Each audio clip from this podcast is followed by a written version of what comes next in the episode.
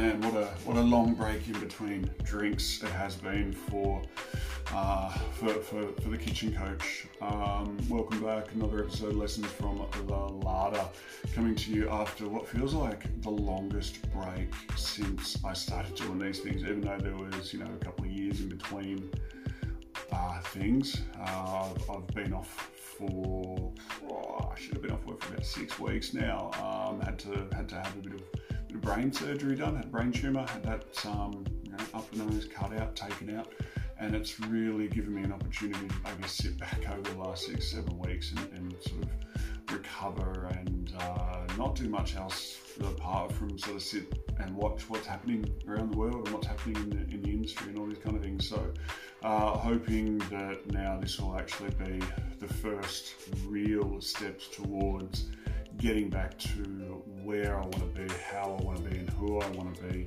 uh, and how I'm going to be that person that I really want to be in the future. But that's all, you know, maybe it does tie into what this is about today. So, a couple of days ago, getting into the crux of it, uh, today is going to be about today's about tribalism, and what the fuck does tribalism have to do with chefs and hospitality? Well, we're going to get there, okay? Uh, and FYI, my little teleprompter's died in the ass as well, so I'm just freestyling this one at the moment, essentially. Um, to put it into an anthropological sense, okay, so we have been moving in tribes for hundreds of thousands of years. It is how we get, we got to the point where we're at now, where we feel we've grown into what we are. You know, we're at a point now where we're essentially safe. We don't have saber-toothed tigers coming to attack us, or you know, herds of mammoths running down the, um, you know, the, the ice. All that. Like, we are safe. We're in the safest point we ever possibly could be, essentially, in our existence on this planet. But it was a long road to get here. And that long road is still actually somewhat ingrained in all of us. So a few days ago, there was a question put up on one of the uh, one of the, the, chef pages online, and the questioner asked, "What is it that people want? Why is it that you know we can be advertising and we see advertisements go up for chefs because it's quite well known that in Australia, WA, uh, any state really in Australia, and essentially almost worldwide, but Australia, if I know that it is really bad. Uh, we have a major shortage of you know chefs and and cooks. Um, and a huge part of it as well is that we also have this we have a massive amount of chefs leaving the industry and we have a massive amount of uh, like what we'd say is you know unskilled labor a lot of people will argue that there's no shortage of chefs and the qualifications but there is a massive shortage of the actual skill to do the job so the question itself was you know, what is it that people are after? And a lot of there was a lot of commentary on this, and uh, it, I, I, went through and I was reading the comments, and there was a few things that kind of, as they do, um, you know, they they piqued my interest, they they spiked my my response, and I started penning down this response via post form. I got three quarters of the way through it and actually stopped and I was like, oh, this is just too much to be putting down. I, I want to get this message across. And then I thought to myself, save it, put it into a video post like this and put it out because it will hopefully help one or two business operators out there, head chefs, executive chefs, general managers, the person doing the hiring and firing, um, and the people that are in charge of the teams. And it will actually also potentially help those of you that are not maybe at that level yet. What does it have to do with the tribe?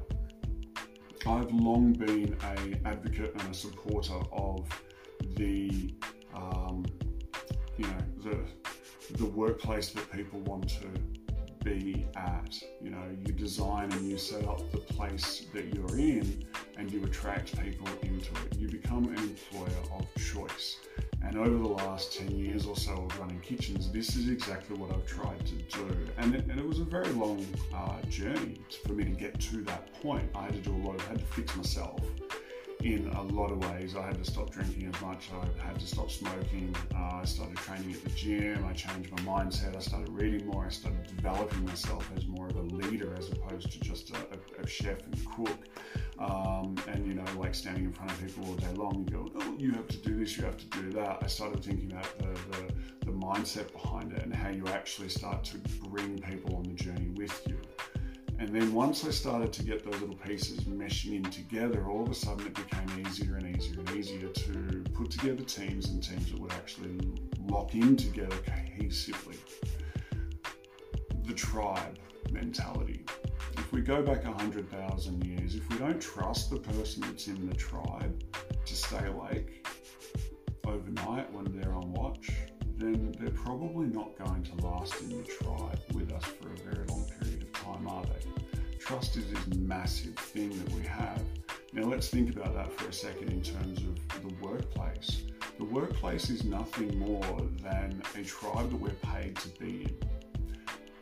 We will not go and work in a place where we do not feel safe, or if we do work in a place where we feel or sorry, we don't feel safe, we'll go and work in that place. We're working there possibly because we're being we're seeing money thrown at us, ridiculous amounts of money. Money will make people do things at the time, but it's never going to make people do things for all the time. Eventually, the money wears off. There's only so much shit that a person will push uphill and polish before they go, you know I'm not getting paid enough money polish this turd. I'm not getting paid enough money to put up with this shit anymore. And then they'll just follow the money along. The question of what is it that people are after, responses varied from more money. A lot of the responses came back to respect. I want to feel comfortable. I want a place where I'm not expected to work 60 hours a week. Trust is broken if you employ someone on a 40 hour a week or 38 hour a week contract and they're working 60 hours a week, regardless of uh, what the industry may or may not have been doing for such a long period of time and what I did when I was in my 20s and my 30s, uh, that doesn't matter anymore. The moment we break that trust, that is the contract, it says 38 hours for my 65, my 70k, my 80k, whatever it is, the moment we start working more than that, we're breaking down that trust. So, trust is that massive, huge thing that we want to start seeing within those teams. And it was interesting, I think I counted like 12 or 13 responses in this one post where people talked about things that were directly trust, and then there was probably, probably another 30 odd people that commented along the lines that you could tie back into to trust. And this is where I got that the thought of the tribalism aspect to it because everything that we do builds the tribe around us. How does it relate to representation online? And what I'm going to do here as well, I'm going to tie this back in. When I was kind of going through this yesterday and writing it again and rehearsing it, I really wanted to bring it back to a, to a I think, poignant and serious point um, behind all of this. Everything that we do as a person reflects the tribe that we want to be in. It reflects our values. So a tribe is built around, you know, a set of values that are, that are shared. We're all going to be here for each other. We're all going to respect each other. I'm not going to talk down to you. I'm not going to accept you talking down to me. I'm not going to accept you you know, belittling that person. These are my sort of values, okay?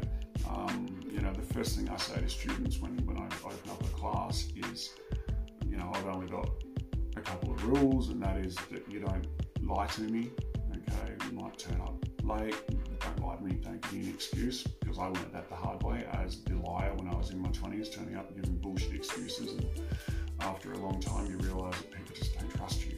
Um, and and I say to people, I don't accept any of the any of the bigotry, any sexism, racism, all these sort of things. Like there's no place for it. There's no place for bullying and harassment in my classroom. You don't get you know extra warnings on there. Um, you know that's what it is. That's that's how I want to have. That's how I want to set the standard for the people that are around me in that classroom. That's my values because I don't just look at the students in a class with me as they're the students, I'm the teacher. What I'm actually trying to do with them is, is essentially build a bit of a tribe. Because the moment that I build that tribe mentality with them, I have a much better opportunity to be able to help them succeed in their studies. They're not turning up every day just to, to, to pass something, to fill in the paperwork piece of paper. They're actually turning up to support the person next to them. Any chef that's been in the kitchen for a, a, a long enough period of time um, will realize that that is a huge part of it as well. And if you think about, you know, football teams that build that tribe mentality where you turn up, even if you've had a bit of a rough night you're not feeling great, why do, why do chefs turn up? Why is there the mentality and hospitality of, you know, if you're sick, you're in the hospital, that's when you don't turn up. But unless you're in the hospital, you do turn up. But generally speaking, it's because we don't want to let each other down think about, you know, the, the Green Berets and the Marines and the stories that you read about these guys, you know, what is it that makes, you know, a special forces soldier? Um, and a lot of them will come back to the thing of, you know, it's not about the muscles, it's not about the intellect, it's not about how well you can shoot and how fast you can run, it's how well you turn up for the person, you know, left and right of you. The tribe. So bringing it back in again, how do we make a good tribe? My students, I create the tribe. The kitchens that I run over the years, I've created the tribe. Businesses that I work and consult with, I talk to them about this concept and I say that if you want to get away from having to advertise and pay $280 every four weeks on Seek, and then bump up that ad and then go on to Indeed and maybe you get 50% off, it's still going to cost you more money and the time and the time and the time because time is so precious these days.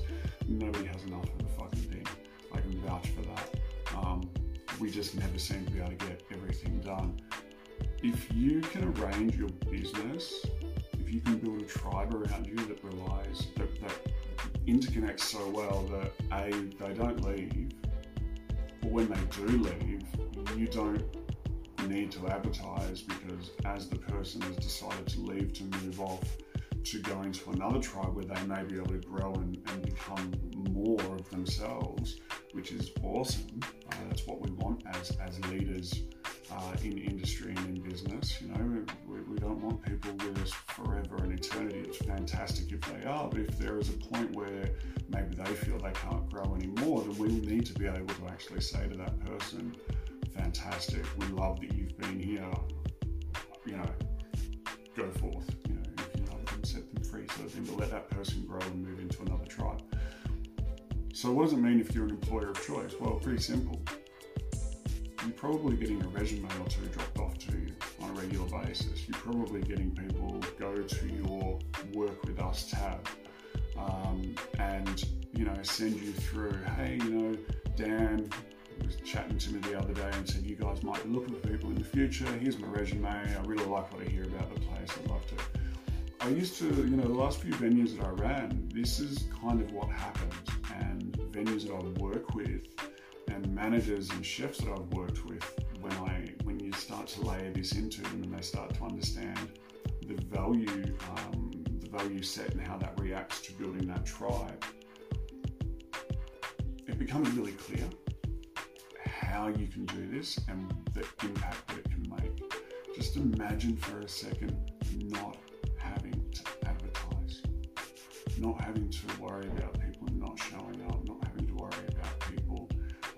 you know, coming in for the interview and then pissing off and not coming back in for the trial when you think, oh yeah, this one's the, this, this one's going to be the one that works out really well. They're going to come back there, and they don't.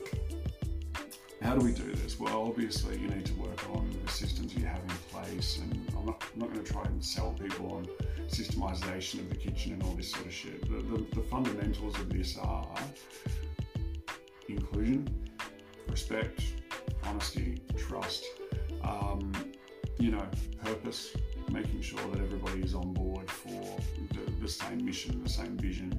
Uh, inclusion means giving people an opportunity to be heard it could be as simple as when you release the menu. You know, a lot of chefs will release a menu and they turn around and go, here's the food, this is how we do it, and not let anybody have any kind of feedback. Whereas in, in a really inclusive environment and giving people the opportunity to be heard means means that every single person that you feel is part of the tasting process and the eyes on process, you need to stand back and go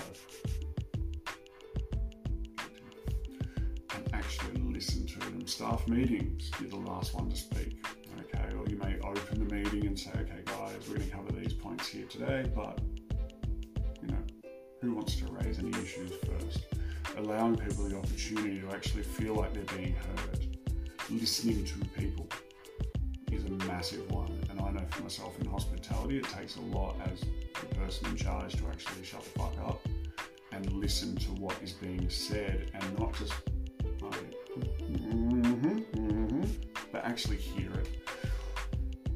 All these things are great and fantastic. Um,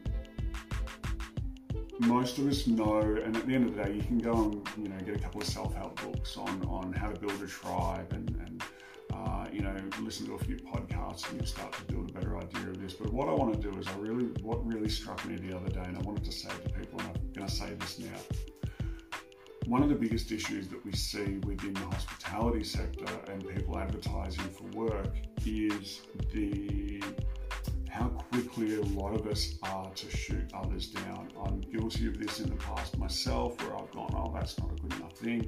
And it's happened to me quite recently as well, where I've been advertising roles and I've had chefs who are, I don't know you, you don't know me, you don't know who my client is. Um, chefs that have jumped on and gone, oh, that's a shit wage, and how dare you do that, and that's underpaying staff, etc., etc. Now, that's great if that's your opinion if you're out there in business land and you don't like what someone else does, that is fantastic. That is your choice. But the moment that you put that comment online, this is where we bring it back in.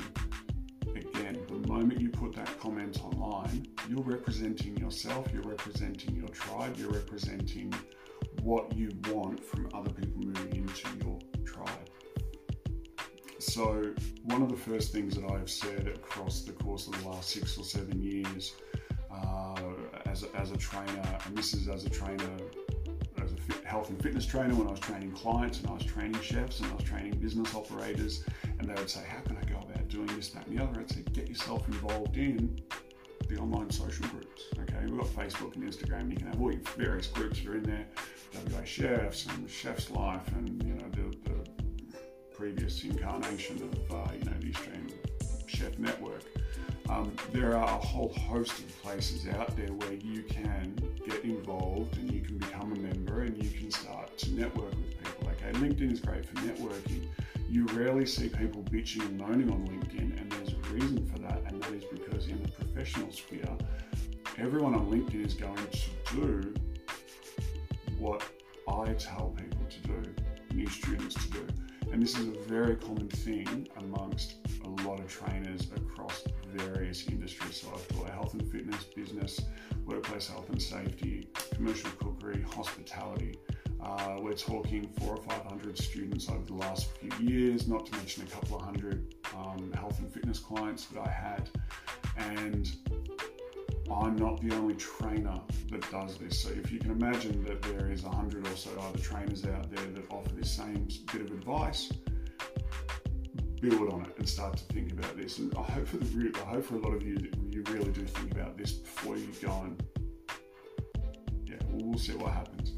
I tell people to get involved and I tell people to start a list.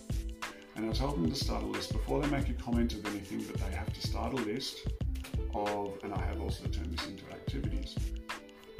Um, comments that are negative, comments that do not resonate with them, comments that they do not feel are representative of themselves and who they are as a person, and therefore um, the commenter is not going to be somebody that they would want to be working with. Okay, so if it's from a chef's perspective or somebody that's getting into the industry and they might be a pretty reasonable chef they're a bit shy you know reserved etc but they start looking at chef's network and they go oh bob from that restaurant didn't like what they said about this. Tom from that restaurant millie from that restaurant and they start to build a list. All of a sudden there are chefs and people out there that are building a list of people who are commenting on things and representing the tribes that they do not want to be part of. So if you are one of the people that is out there that is very quick to respond, just keep in mind that there are a lot of people out there that might be writing your name down and thinking to themselves, I don't want to work with this person. Because you you may have a viewpoint that they don't agree with. And we're all allowed to have different viewpoints, and there's lots of different tribes out there, and there's lots of different, you know, concepts and ideas and so forth. If you're a gamer, then you're probably going to work in a kitchen. For example, if it was a kitchen, you might work in a kitchen with other people who you can connect on gaming. And if you like AFL and, and different sports and so forth, the same kind of thing. If you like music, you'll probably end up working in a place and hanging out with people who like music and you can talk music. Um, but generally speaking, most people don't want to go and work for people who are extremely negative and operate within a very negative space. So build the tribe around you in the workplace and think about the workplace that you are wanting people to come into. Are you representing yourself? Are you representing that workplace? Are the people in your workplace representing the culture of the tribe that you want to attract people into? And it's really important to go back through and have a look at the comments that you've made yourself and then reflect on them and go, okay, well, is this something that I still believe in from many years ago? We've all said stupid shit online, guilty as charged, um, and I go back and I see reflections like, oh In eight years. Like I don't do that anymore, and I will delete stuff and feel quite embarrassed about it. But I really do think that we all do need to start stepping up a little bit more within the hiring space. We need to look at the business that we're, we're, we're operating, and before we're so quick to react to what everybody else online is doing, if we don't agree with it, stop and just think for a second, is me voicing my disapproval for that in such an open forum represent going to represent what I want people to see. So that's what I got for you today. A little uh, a little venture down the world of tribalism um, and framing it through that whole world of lessons from the Larder again. Uh, I am kitchen coach Dan Whitehead. This is another lesson from the Larder, and I hope that everybody has an amazing day. Thanks for watching and listening, and I will see you all in the next episode.